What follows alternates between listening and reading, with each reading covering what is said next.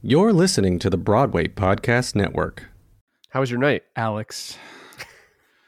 Alex. So we don't usually talk about the movies that we're going to talk about in our cold open, but I just want to say, look, right now we're in this p- great period of invention, quarantine, where people are thinking when we first started quarantine, you know, yo, you know, Shakespeare wrote King Lear in quarantine. When you come out, you know, have a fucking masterpiece, and then everybody, you know, pushed up against that and we're like, no, you shouldn't feel you need to have a fucking masterpiece when you come out of quarantine. I want to come out of quarantine with a time machine. I'll tell you why. Because with this time machine, the first place I'm going to go is June 16th, 2020. That was yesterday. I'm going to go back to the Nick that had the idea to do the theme, the worst movie to watch at 2 a.m. over again because we already did it but then the audio was bad because my microphone at the time sucked so we were like let's do it fucking again. And this time you know last time i chose it follows. This time I, I chose a movie that we will get into after the cold open. I watched it at 2 a.m last night. Me and alex watched our movies at 2 a.m and i was texting him and i was scared shitless. I have never been more frightened of a fucking movie in my life and i i i, I want to get in the time machine. I want to go back to myself and say listen fucker. Don't fucking do this. Are you insane? What's wrong with you? Get fucking help. Get help right now. I would go back and meet Leonardo da Vinci. Little justice,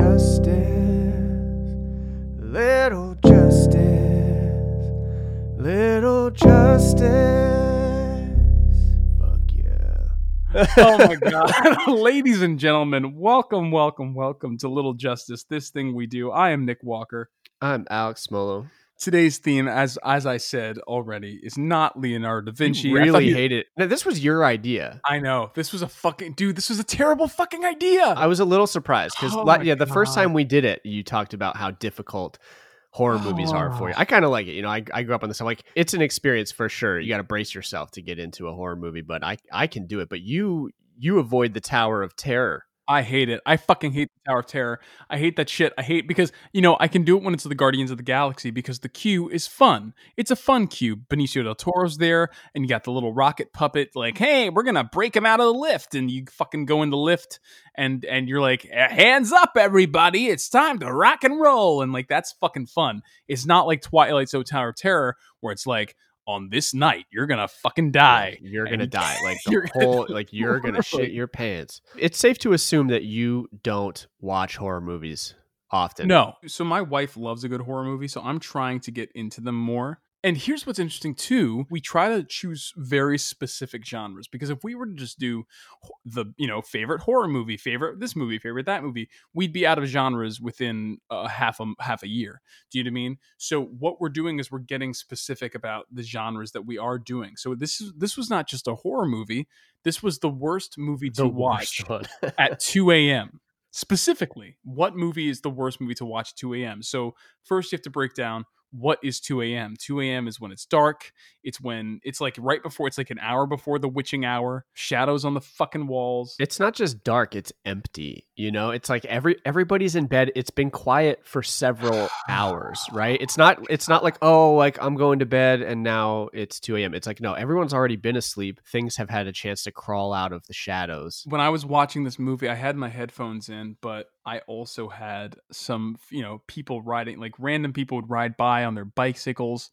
I don't know if they were delivering shit or whatever. It was fucking brutal, and I can't tell you how already terrified I was to the point where, and, and I, te- you know, me and Alex were texting while we were watching these movies, and we were both like, God, our, you know, our wives are asleep. It's just us. This is the dumbest thing we ever could have done. And I told Alex at, some, at a certain point, I had to stop watching the movie with sound. I had to turn off the sound. That was how bad. So you turned off the sound. So here you are sitting there. You've put headphones on. You've Yeah. committed yourself to watching a horror movie, and we'll find Yeah. out which one it is in a bit. How far into the movie were you before you turned the sound off? Because that seems ridiculous to me. I'll tell you where it comes from. Um, when I was a kid, I was cause I've always been scared of, of scary movies, and not even like scary movies. Movies that like if I was to watch them now, I'd be like, oh, that this is actually not a scary movie. Movies like Congo. I was terrified as a kid of Congo.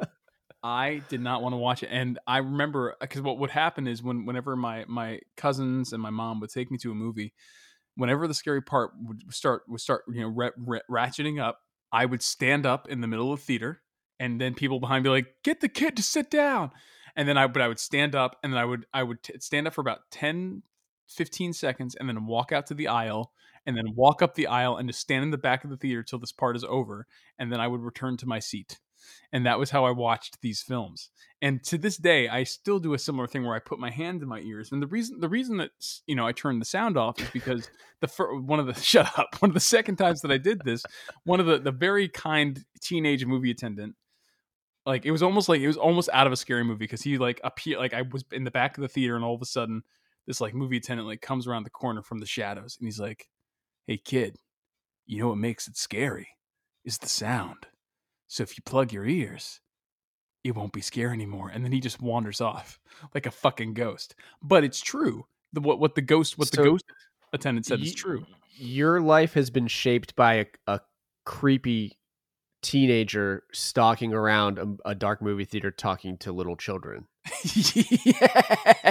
yes. I got it. Yes. Now I Oh understand your relationship to horror movies because Yes. you have lived in one. because I absolutely lived in one. but, but it's so it's so true. So, you know, half of what makes horror movies horrifying are the sounds, and is the and when you have a horror movie that has a good soundscape, I was just like, okay, uh, there was there was a there was a big climax about you know 30 minutes 40 minutes into the movie and after that moment i was like let me watch it without sound for a little while and then i turned it back on and did I it imme- did it work? oh yeah Was no, it no, less it's, scary? it's v- it's actually you should try it try it with not a horror movie you know Well, uh, see, I'm an adult person. Like I can get through a horror movie. yeah i don't uh, want to i don't want to do and- that and get life- to the other side. I don't know if you know this, but people are dying every fucking day. I don't want to subject myself to too much insanity. The world is insane enough. However, Well, so yeah, so that brings me to the point of horror movies are really built to make you feel uncomfortable, right? There's like this human innate drive to want to be scared, and I, I wonder why that is. Do do people like it because it, it pumps their adrenaline? I think it's adrenaline. I I would also I'm sure there's a lot of analysis of this, so, you know, on videos. Please, by the way, if you if you find these analysis videos, tweet them at us at Little Justice Pod, you know, on the Twitter. Uh L I L J U S T I C E pod. Got to plug it there. Little justice.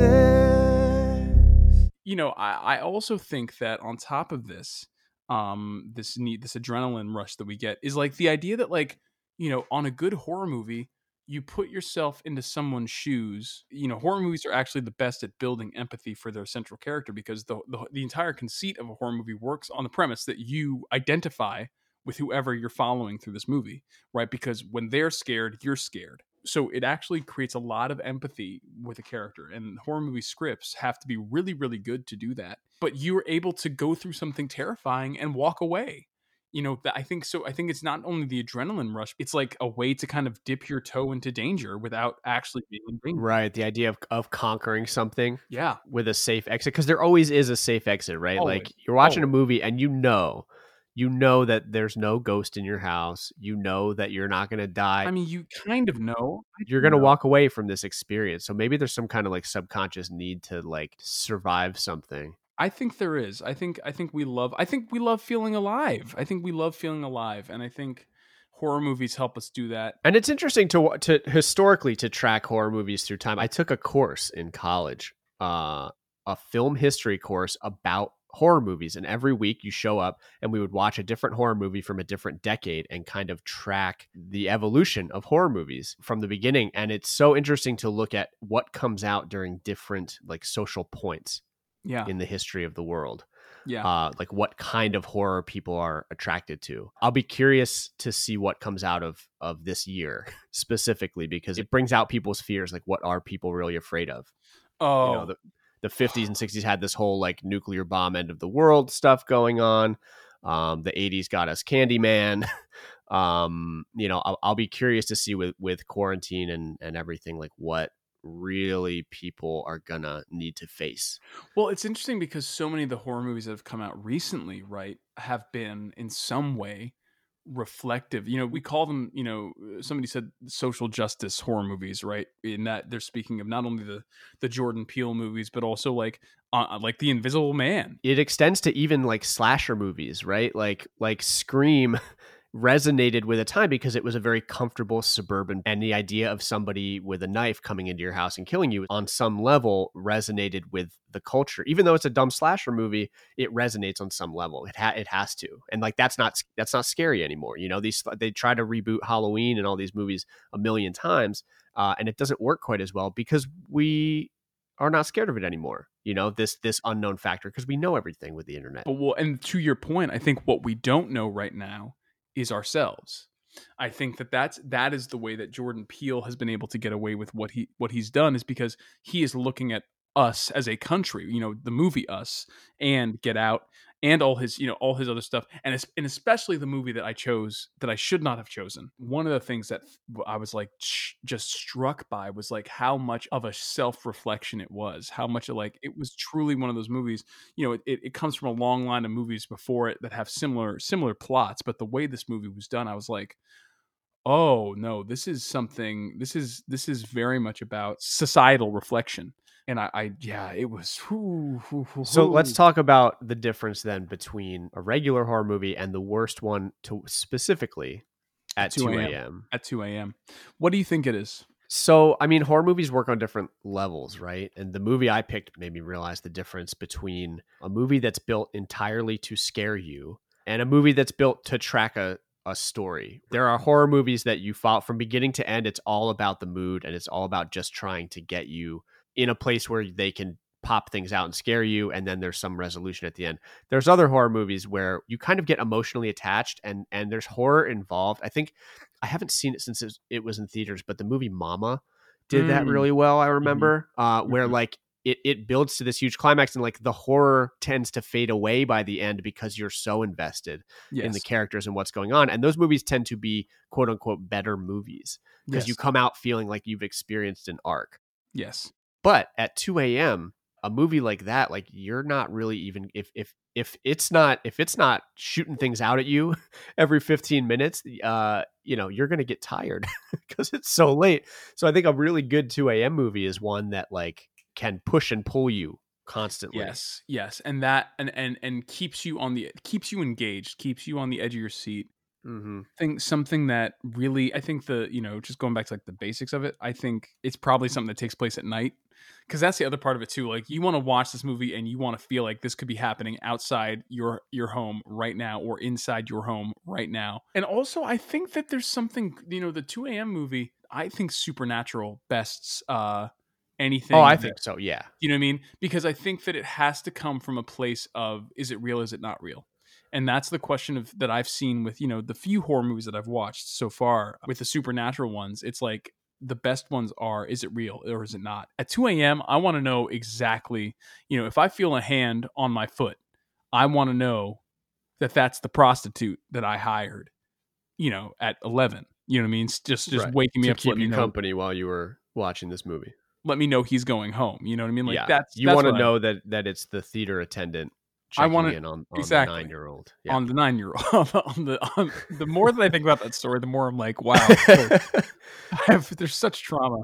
do you yeah, do you do you need to talk about it? Do we need to find you somebody to talk about that experience? I just had therapy yesterday. Like I'm, I'm so good.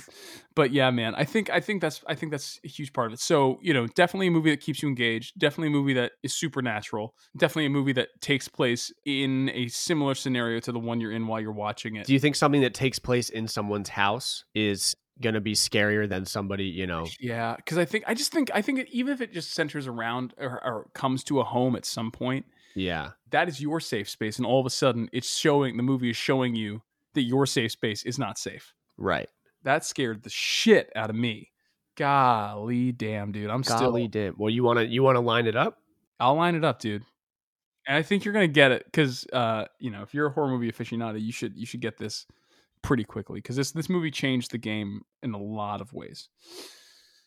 So, fuck, I don't even want to think about this movie right now. Fuck. You can do it. We're here for you. The entire listening audience is here to to get you through this experience. Thank you guys. Thank you. So, oh fuck you!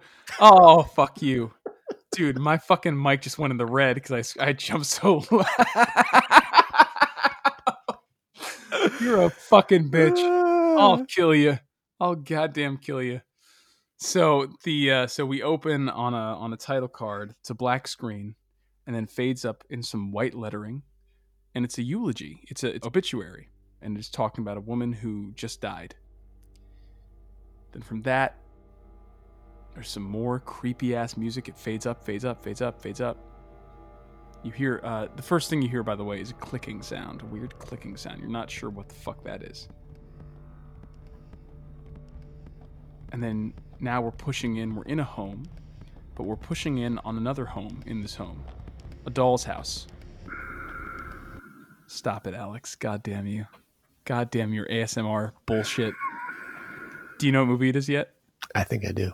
Yeah, pushing in this doll's house, which has a lot of detail to it, and we see there's a young man laying in a bed, but this is not a doll young man. This is a real young man. His father comes in to the bedroom carrying a black suit. Come on, Peter, it's time to get up. You know, Peter, this uh, this uh, high school age kid is like resisting getting up, but he's going to get up anyway. Father goes out to a tree house where a young girl is sleeping. Uh, she slept her all night. He's like, "Hey, come on! You know, first of all, don't be sleeping in the treehouse this late. It's you know, it's cold." But you also have to wonder how the how the fuck did the father not know that his like ten year old daughter was asleep? It was not was not in her bed. It was in this treehouse. How did he not know that? Whatever. They go to this goddamn funeral. The mother gives this very interesting eulogy. She talks about how she didn't really know her mother and uh, kept her at a distance, and that she was actually kind of surprised to see all these people here. The daughter is meanwhile drawing in a notepad. You can't tell if it's a picture of the mother or if it's a picture of the grandmother who's it's an open casket funeral but there's like a foreboding sense like even at the funeral you just feel eyes watching like the, the little girl is at the casket and there's a guy in the corner and he just smiles her this creepy ass smile and you know they go through a day but the, what, I, what I'll what I'll draw to a close where I'll bring the title in is when the mother later is in her workshop the mother you know builds these dollhouses you find out. And uh she's closing up for the night and all of a sudden she just she's just walking around in the workshop and you just see her fucking mother standing there in the goddamn room with her smiling like and you bear you don't even know if she's smiling it's just so fucking faint of course this movie is hereditary You know you were her favorite, right? Even when you were a little baby, she wouldn't let me feed you because she needed to feed you. She was going crazy. She wanted me to be a boy. You know, I was a tomboy when I was growing up. I hated dresses and dolls and pink. Who's gonna take care of me? Um, excuse me, you don't think I'm gonna take care of you? But when you die, why I'm pr- I'm proud of you, for Alex. watching it. alex i I'm proud of you for deciding that this is the movie that you were gonna watch, and then sitting down and even if you weren't watching it with sound, here's what I'm going to say straight up. One of the best acted movies of that year. And I, I I hadn't seen it. I hadn't seen it before this. But truly, yeah, I th- I think it was. I So- remember really so- enjoying it. I think I think Ari Aster is a really. He also did he's one of the- Midsommar. Um, and he did I, th- I think he's an, and the witch. he's an exciting. Right? No, he didn't. No, no, no. That's that's a different guy. guy? Okay. I like I like that guy more. Really? I don't remember his name. Dave Eggers. Eggers, Dave Eggers. Eggers. You're right. You're right. You're right. Yeah, yeah. No, Ari, Ari Aster did Hereditary and Midsommar, and Dave Eggers did uh, The Witch and, and The Lighthouse. I think what Aster does well and what Hereditary does really well is it's it's subtle horror, right? Oh it's very God. psychological. It sets this mood, and you never really trust what you're looking at. And it, it's it's built on getting you so connected with the characters that little slight adjustments to to the reality of their situations it work really well, right? Like little stuff that wouldn't work if you didn't care about the characters or understand the characters. And then every now and then there's these explosive moments, uh, like the car accident, where it just everything just flips on its ass Oh uh, and, and shakes you up a little bit. But um, so so Had you seen this movie before? No, I had never seen it before. And speaking to the car accident, I think that that's what the movie does so like you said, right? So much of this movie are slow pans. And and and and he plays with your line of sight so well. He he plays with the foreground or the background so well and the foreground. But he'll have you focusing on one thing and then the scare will come from someplace completely different. And you'll have sat with that one thing for so long that you're truly waiting for that one thing to pop off. Like like it's it's these kind of double whammy scares that are just too much. Like like in so the car this is spoilers. Spoiler word spoiler alert for anybody who's listening. But that fucking car scene, you know, that so the kid, you know, the, the brother uh, goes to a party with the sister, lies, says he's going to like a pep rally, but is really going to a school party. And the mother, there's like a whole thing. The mother allowed her 10 year old, you know, her small child to go with her high schooler to a party, which is a problem in itself. But um, you know, she goes there, uh, eats something with nuts, has goes into anaphylactic shock, cannot breathe. This poor little girl. The brother is high as fuck. Gets in a car to get her home. They're on the road. They're driving fast. He sees a fucking deer, swerves. Sh- her head gets fucking decapitated. And it happens so fast. And he is just in such fucking shock. Her head was sticking out the window and it's gone. Just gone. And he just, and he drives home and it's completely calm. But like, you know, uh, the shots of shock that they were able to capture that they chose to put in and like you're just sitting with him and then he just goes to bed. The motherfucker just goes to bed leaves this headless body in the car for the mother to find the next day. And this is actually based off a true story believe it or not. Um Really? where- yeah where two friend it wasn't it wasn't a guy and his sister but it was a guy and a friend were partying and they got high and they were driving home and the guy had his head at the window and it you know his head got fucking cut off by like a signpost or some shit.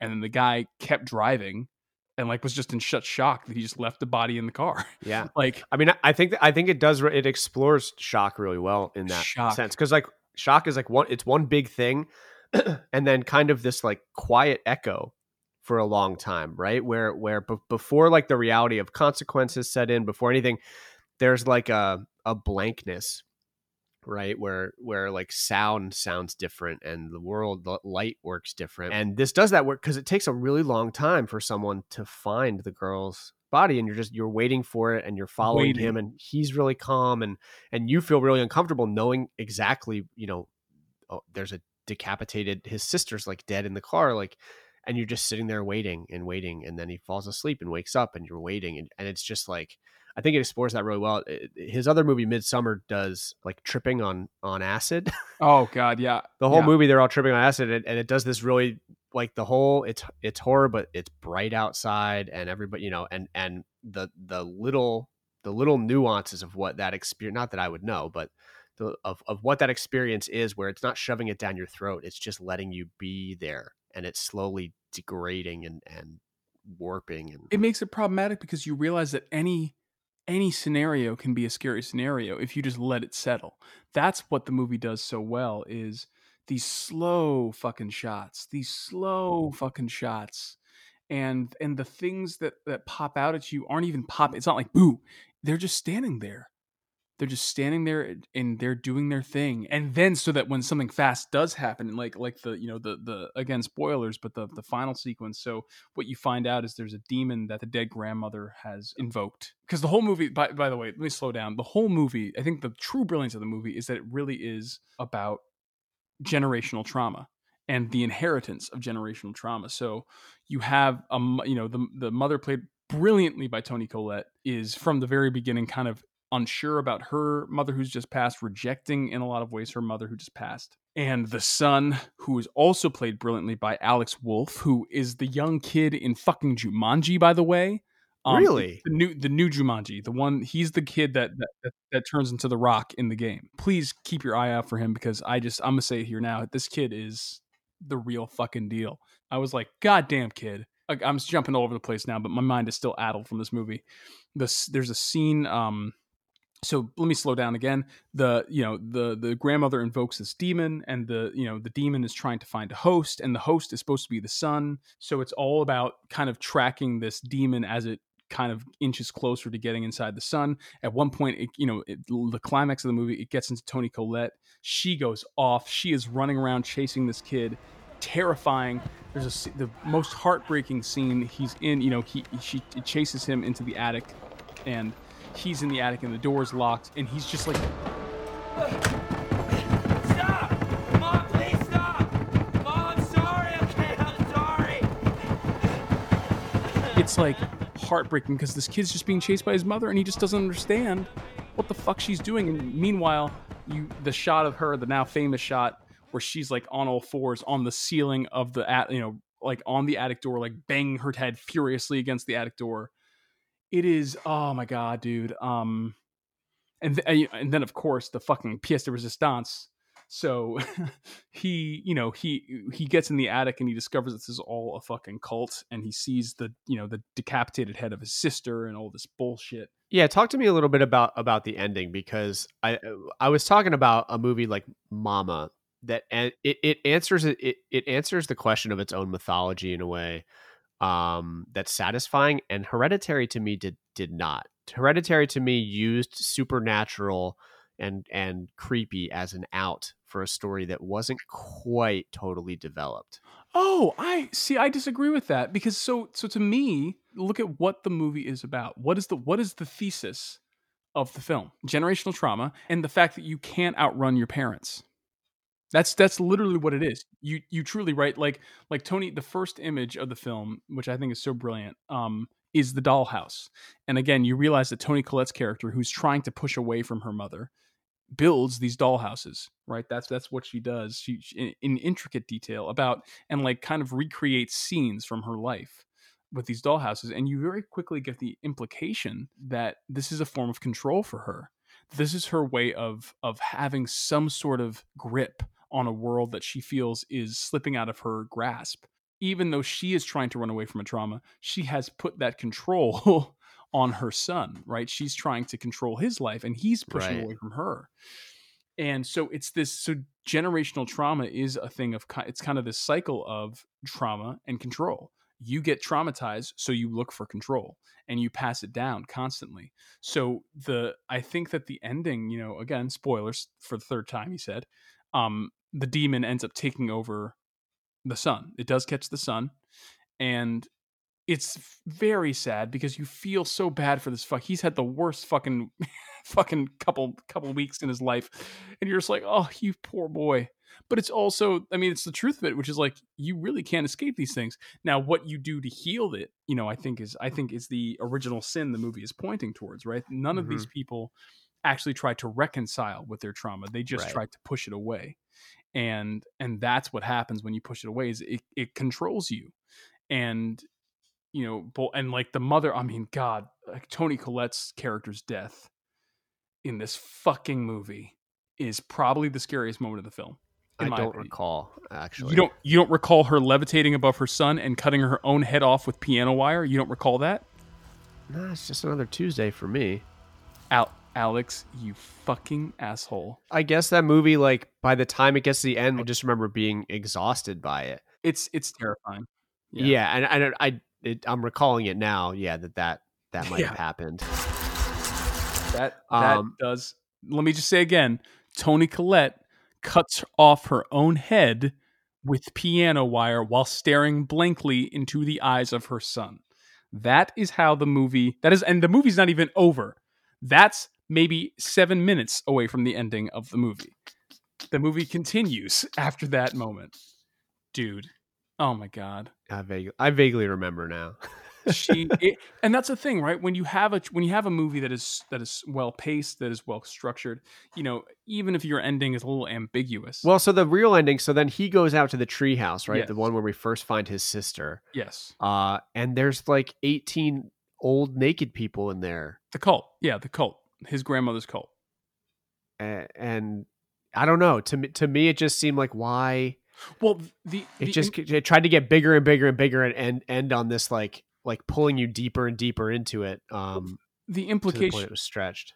to me the implication was that this is something that his you know his grandmother's control was never relinquished Right. even in death this was all planned killing Right. the daughter was planned everything that happened was part of a, a larger plan and this was something that he could not escape Interesting. and um you know because again he what ha- what he goes into this room, he sees the naked people, he sees all these fucking effigies, and then the light the light switches over him, and he and the demon is taken over, and he clicks his clicks his tongue, and they say, "Hail Paimon, hail Pay." Okay, this is the and then, by the way, by the way, ladies and gentlemen, if you ever want to know when shit is going to get worse before it gets better, if Ann Dowd is in your movie, If Ann, if just in general, if Ann Just- Dowd is in your movie, unless your movies walk hard, Yeah, if Ann Dowd shows up in your life, well, no, that's that's what's her name. That's that's Margot Martindale, and I always get them confused because Mar- Margot. oh, are they not the same? They're not the same. They're not the same. Ann Dowd and Margot Martindale Really, are two- Dowd?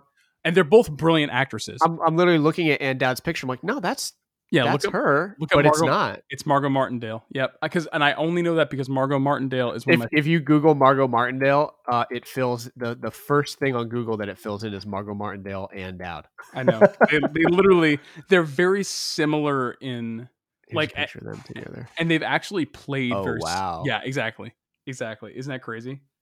Like very easy mistake. My mind is blown. Yeah, yeah, very easy mistake. So so how did you feel when you when you get to this point? Because this is a movie that descends, right? Yes, yes. Uh, it's a slow descent into into Into a very slow descent into Yeah. madness. So it's late at night. You're getting more Oh tired. You're getting you're you're like like physically right. The trauma of the first half of the movie has left you in a way. So like, do you think that shaped how you experienced the ending? Yeah. Oh my! I, by the end, I was like, I just want this. Sh-. Like I was just like, I can't do this anymore. I, I literally, and it wasn't. It wasn't like a. I have to turn the movie off. I was like, no, we're gonna finish this shit. But I also, as soon as the movie was over, you know, I had to fucking turn out the lights and go back to my fucking bed. and there's all these, and like half of the movie scares are people hiding in shadowy corners of your home when the lights are off. So it was like, fuck you. And like, I almost punched my cat because he was like, meow. I'm like, shut the fuck up. Shut the fuck up, Ferris. You don't know what I'm going through right now. I'm sorry. I love my cat. He's he's my best friend. But goddamn, it was terrifying. Um.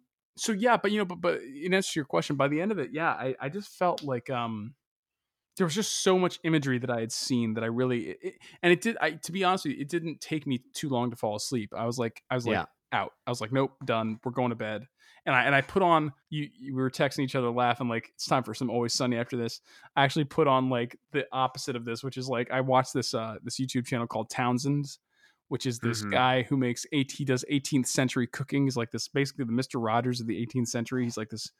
Amazing. yeah, and so he was like, "Today we're gonna we're gonna learn how to make succotash. We're gonna make corn succotash." And I was like, "Great, teach me how to make succotash, sir."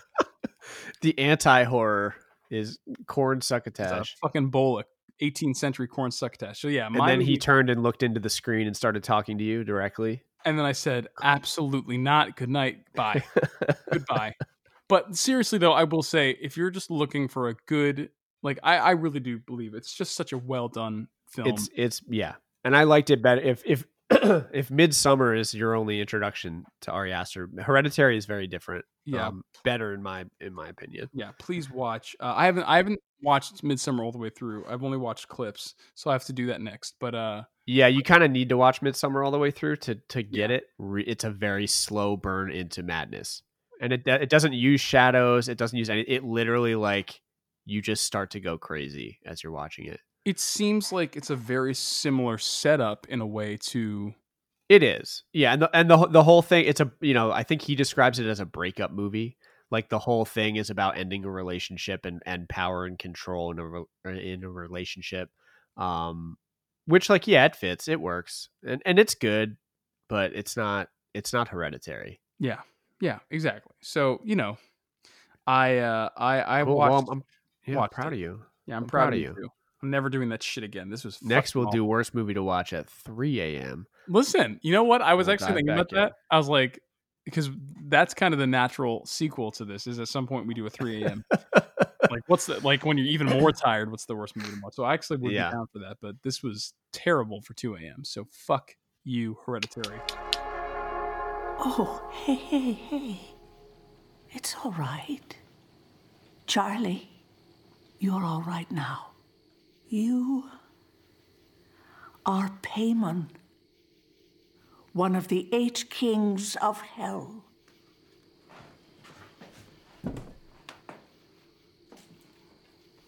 Hail, Paimon!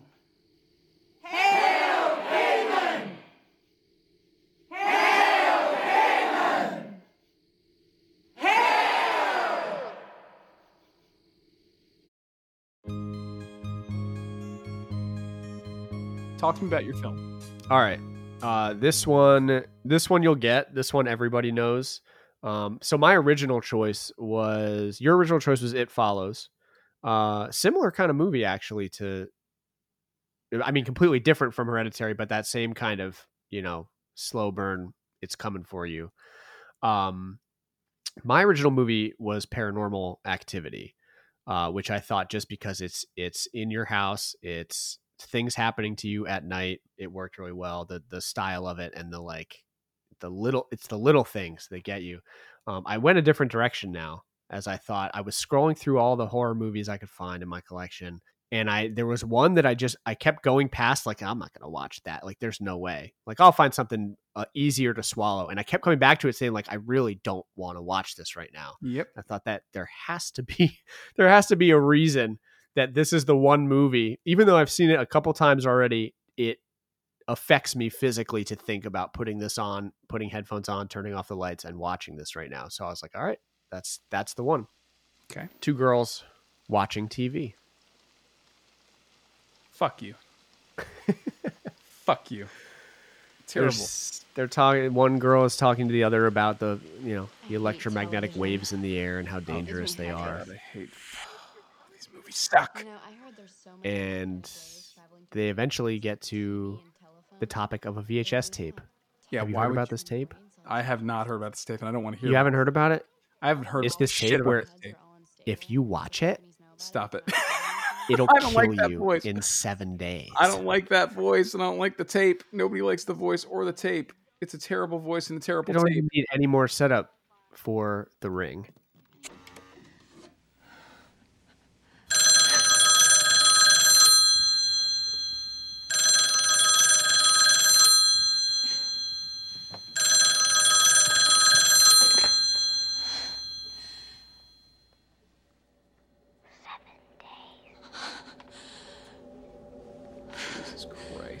So what I love about this movie, and it has fallen into the same annals as you know as Scream, these movies from that era of like jump scare. For, for whatever reason, all these movies start with teenage girls in their own house.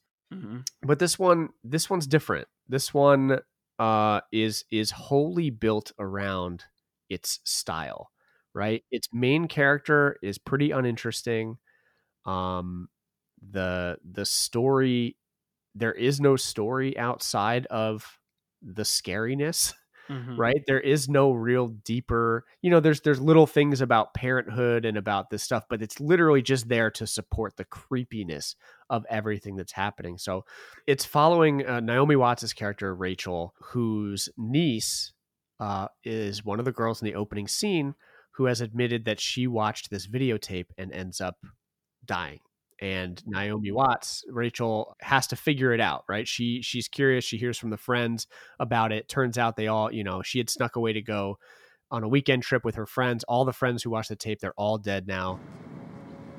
It's about the tape. Helen, don't even. What tape? The one that kills you when you watch it. Oh, please. What was on the tape? I haven't seen it, obviously. So she goes to investigate, ends up watching the tape, and is given, you know, the phone rings and she's given this seven day, you know, if you don't know the ring by now, I can't, I can't help you. But from the get go, what makes this just like uh, even just talking about it, you're like, oh no, like no, I'm not gonna, I'm not gonna watch this because every single scene is rotten. every single scene, without doing anything, you just know that's that something creepy, something crazy, something like bigger than you is waiting there, right? The characters exist in this universe where this like universe of darkness, right? And it doesn't even matter where it comes from. Is there ever sunlight in the entire? There's not it- Yeah. the, the whole time it's dark, the whole time it's raining. Every time she's outside, even during the day, they pump all of this fog Ugh. and mist, uh, and it's it in and everything is soaked and damp, and there's it's joyless. It is completely joyless, and it's contrasted by Naomi Watts, who's just like the most beautiful person you've ever seen in your life, who's very confident, who's very whatever, who's just thrust into this situation that that she really really wants to solve, and you understand that it's like right from the beginning we're just living in hell basically You know, like it doesn't matter what happens because everybody's involved. Every single character we talk to, we approach is somehow involved in this craziness. So we come to find out, you know, it- there's a, a, a little girl, Samara, who was adopted by this woman who lived on an island her, with her and her husband. And it turns out the little girl is evil. You know, it's the same. Oh, Oh, little girl's know. evil, and you have to, you know, defeat the the little evil girl. Um, Defeat the little evil girl. defeat the little evil evil girl. You find out that she had been uh like hidden away in the barn by her dad to try to spare the mother who was being driven insane by her. Of course. And eventually the mother the mother takes her to this this well out in the middle of the woods and and kills her and throws her in or thinks she kills her and throws her in, but she survives down in the well for 7 days.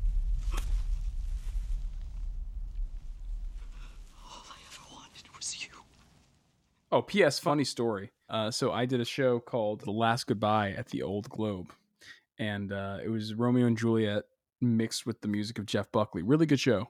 Um, and my friend Michael Kimmel uh, wrote it and put together. It was really just like a truly awesome thing. The woman who played Lady Capulet was an incredible, incredible actress. We are, you know, when you do a regional show, they they house you in like kind of almost like these like dorms, but like like really they have you know they have like apartments or an apartment building they'll have. My apartment was always below hers, so I would always mm-hmm. go down there and like we just talk about like her career, and she would make Moscow mules, and we would just sit and like drink and like chat, and it was really nice. She's just a lovely lady, but like every time I saw her, I was like, you really like there's something about you like that you just creep me out, just fucking creep me out. I don't know what it is.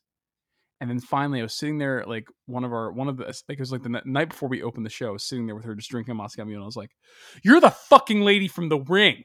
You're the goddamn mother." And sure enough, it was yeah, Sh- Shannon Cochran. Shannon Cochran.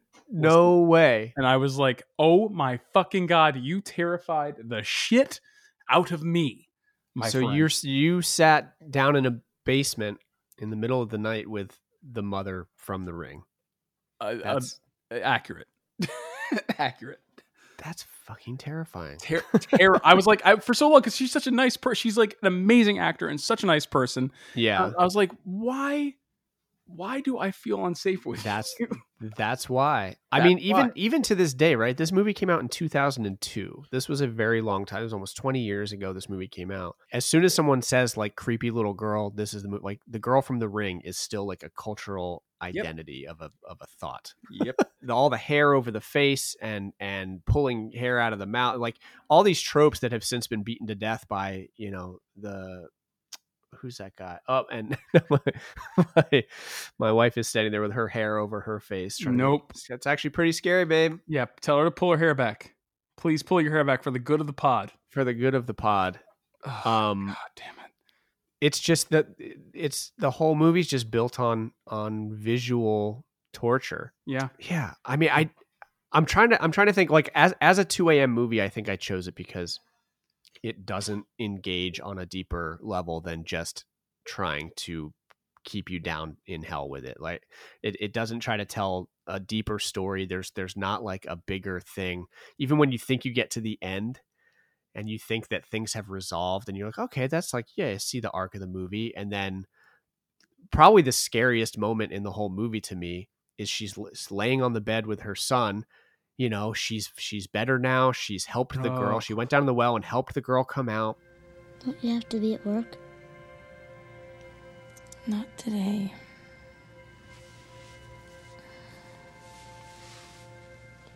What happened to the girl? Samara? Is that her name? Mm-hmm. Is she still in the dark place? No. We set her free.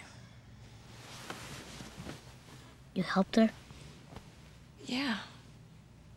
Why did you do that? and you just like i'm getting chills just like thinking about it you realize oh shit no everything's not better everything is actually way worse like we thought we were out past every scene where where you're just you'd want it to end and you finally get this conclusion and then you realize no it's it's about to get worse than before i just i just ah ah It's Ah. really and, I don't like even have anything smart to say about no, it. I just and ah. and it was it was it was truly the first you know because what what year was this that this came out the ring 2002. 2002 so this was right on the heels of Blair Witch, which was 98, I believe, or 99. And, you know, Blair Witch, you know, was, was, Blair Witch is really, if you watch it back, it's like a study in tension, right? It's like, because nothing happens in Blair Witch. Truly, Right. nothing happens.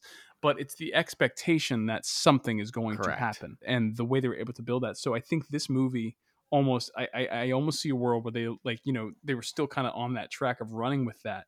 But you know they kind of combined the best of a you know and granted this because this was a remake right ringu was It first- was, yes. right um but i think it's like yeah you take take the take certain elements of a slasher film where you have you have a specific monster that you see that is tangible that is coming to get you but even then isn't the first time you see the like the girl crawl like you know do things is is when it kills scott summers right Yeah, the, so the the first time, I mean, the only time really that the the girl herself actually does something is at the very end when when you know Scott Summers plays the ex husband uh, of Naomi Watts' character. You know, and he has this dope loft. oh in yeah Manhattan, like yeah, wherever uh, whatever city they're in, Portland or yes, wherever. This fucking amazing Rick, creative the fuck is loft, his and deal and his TV turns on, and and the well, and and I think what this movie does really well is it plays with its repeating imagery but changing things Yep. each time you see it, right? So you Yep. watch the tape a million times, and every time it extends a little bit. And they get to the end of the in the middle of the movie, they get to the end of the tape, and there's a shot of the well. And the first time you see it, it's just the well, and then it cuts. The second time you see it, it's the well, and you see a hand come out. And now this time, it finishes right. The well is there, and the girl who you have seen now crawls out, and then she walks forward, and then she crawls out of the TV. Well, also, well, it's it's because it's what they show you and it's what they don't. It's it's that thing of like because even then you still don't see what she does to Scott Summers. You just see his corpse later. Hey guys, it's me. Um, as an aside, Nick keeps referring to this actor as Scott Summers. So the actor is actually Martin Henderson. Uh, I looked it up, and the best I can tell is Scott Summers is the pedestrian name of the X Men's Cyclops. And also, it sets you up because by the end of the movie, you have watched the tape. So like now you got to wait seven days to see what the fuck's gonna happen to you. You know I mean? Like like so it, se- it sends the audience out to like and Yeah. and to their credit they don't really push that because they could No. be like they could make that really obvious like Yeah. you have watched the tape like Yeah. the kid could say some line at the end like what about who well oh no you know what? He does say that at the end actually. I take that back. Uh, what about the people we show it to? Yep, exactly. you know oh it doesn't it doesn't matter. We're safe now. Because the, the idea is you don't die if you copy the tape and show Yep. it to someone else. Oh my god. um which is insane. I, I and i mean going back like i the i think what this film does the best is the visual play right? Yep. it really does take this repeating the stud the ladder and the lighthouse and the tree and the everything it all kind of comes full circle and makes sense within the story of the supernatural and, and they start it from the very beginning. So like there, there's really not one character or object or anything introduced that does not matter that does not pull you in. So you become to you you come to feel very familiar with everything going on and then they and then they subvert it a little bit and they twist it they mutilate it um, and it makes you feel like that the thing that you think you finally have a grasp on you don't. Um, the g- genius thing when she's looking at the tape and on in in the the the video there's a fly right that you think like oh it's on the camera or whatever and there's that genius moment she's copying the tape and she pauses it the video's paused and the fly's wing is twitching and then she reaches out and picks it off the tv and you're like oh like this is this is more than just like Uh, it's this more is, than this is more uh, than this is tape. just oh yeah What's wrong, honey? You weren't supposed to help her. It's okay now. She's not gonna hurt you. She.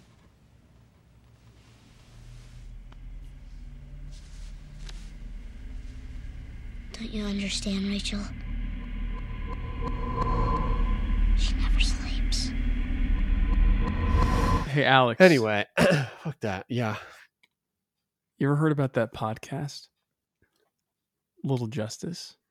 the one where If you if you listen to it in seven days, you get a million dollars. if you can make it through one episode, One episode of Little Justice you get a million dollars. a million dollars, cat tax free You're gonna need it for all that therapy for all that goddamn that therapy. you're gonna need after. After Toni Collette chases you into the goddamn attic.